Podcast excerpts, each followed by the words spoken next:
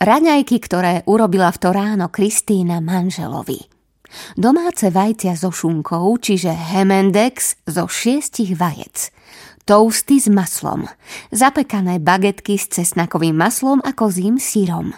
Mini párky s obsahom mesa viac ako 93%. Bábovka, ktorú upiekla ešte doma, tiež z domácich vajec a poctivého masla aj tvarohu čerstvá pomarančová šťava, koťogo káva, odrodová Guatemala ráno namletá, bylinkový čaj.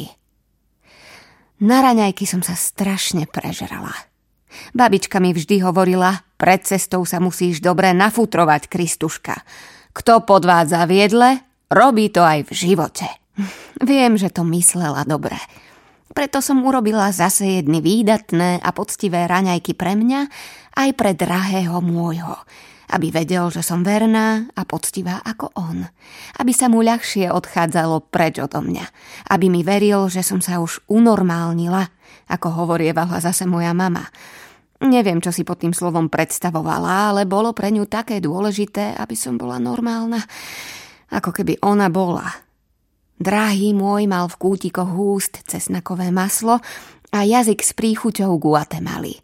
Rozlúčili sme sa rýchlo, lebo hneď po raňajkách mu volalo sto ľudí a všetci ho chceli mať pre seba.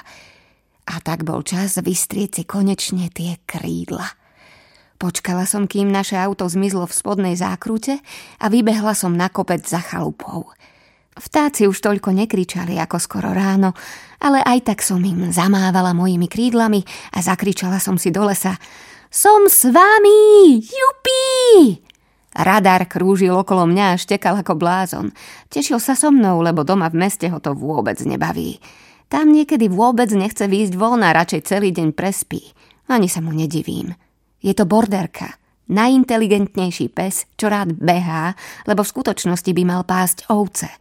Doma nič také nemá, ale tu je to iné. Tu sa cíti slobodne, ako ja. Sme prepojení, lebo je môj. Dostala som ho dva roky na to, ako som začala používať slovo manžel a manželka. Mala som 30, ale nebol to originálny narodeninový dar k 30 ako by sa mohlo zdať. Radar bol bolestné za dieťa, ktoré sa mi nenarodilo.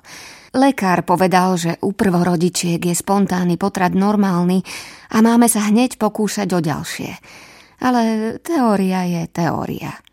V praxi som dostala štenia. V praxi som to celé brala ako znamenie. Najdôležitejšie veci sa najťažšie vysvetľujú, tak sa tomu radšej skúsim vyhnúť. Lebo nejde o to, že by som nechcela dieťa. Len mám isté pochybnosti, aká by som bola matka. Tá moja mi v poslednom štádiu ukradla hodinky, mobil a porcelánový čajník po babičke. Ten mi chýbal asi najviac, lebo ten dostala moja babička ako svadobný dar a ja som ho od nej dostala na internát. Vydržal so mnou všetko, kadejaké príšerné návštevy na mojej internátnej izbe, aj vášnivé hádky s mojím prvým v záhradnom domčeku. A vtedy sa hádzalo o zem úplne všetko. Potom prišla mama z liečebne a tvárila sa, že už je v pohode a nepije. Lenže ona z tej liečebne utiekla a vôbec neprestala piť. Odvšadiaľ utiekla. Pila a utekala, až si pri tom úteku raz zlomila nohu. Nikomu som to ešte nepovedala, ale vtedy v tej nemocnici, keď mi lekár, čo ju mal operovať, hovoril, aké sú rizika, vtedy som si želala tú najhoršiu vec na svete – pre svoju mamu. Chápete? Takže mám radara a svetý pokoj, pokiaľ ide o rodičovstvo a mám pár týždňov slobody iba pre seba. Drahý môj ma raz za čas príde pozrieť, lebo aj jeho mám. A mám ho rada, ale teda mám rada aj taký ten pocit, že už už vzlietneš od šťastia, lebo si našiel ďalšiu kompatibilnú chemickú zlúčeninu. Keď si k nej človek privonia, prejdú mu po chrbte zimomriavky a zale jeho sladká horúčava. Toto bude asi tá moja závislosť. Niečo sladké. To objavovanie, oňuchávanie. No veď viete, Niekto fičí na alkohole, na cigaretách, na drogách, na adrenalinovom športe, na sexe. Ja milujem toto. Poletovanie a hrkútanie, sladké a zakázané, približovanie sa. Tu na chalupe sa ho ťažko dočkám.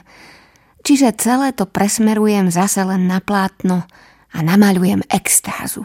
Moju ďalšiu extázu. Bude pestrejšia ako všetky ostatné, to viem určite. Potrebujem trochu spestriť život. Nie som normálna, mami. Nikdy som sa neunormálnila, ako si chcela. Aj keď tebe sa to možno tak zdalo. Ak ťa to upokojí, ani ty si nebola v mojich očiach nikdy normálna mama. A keby si ešte žila, povedala by som ti, že som po tebe. Divoká a závislá. No a čo? A ešte po detkovi. Po jednom aj po druhom. Obaja mali vždy chuť na niečo sladké. Obidvoch si pamätám len tak trochu, lebo jeden chodil stále do kúpeľov a druhý zase s letcami do Egypta. A vraj obaja vždy po dobrom obede hovorili, teraz by to chcelo ešte niečo sladké.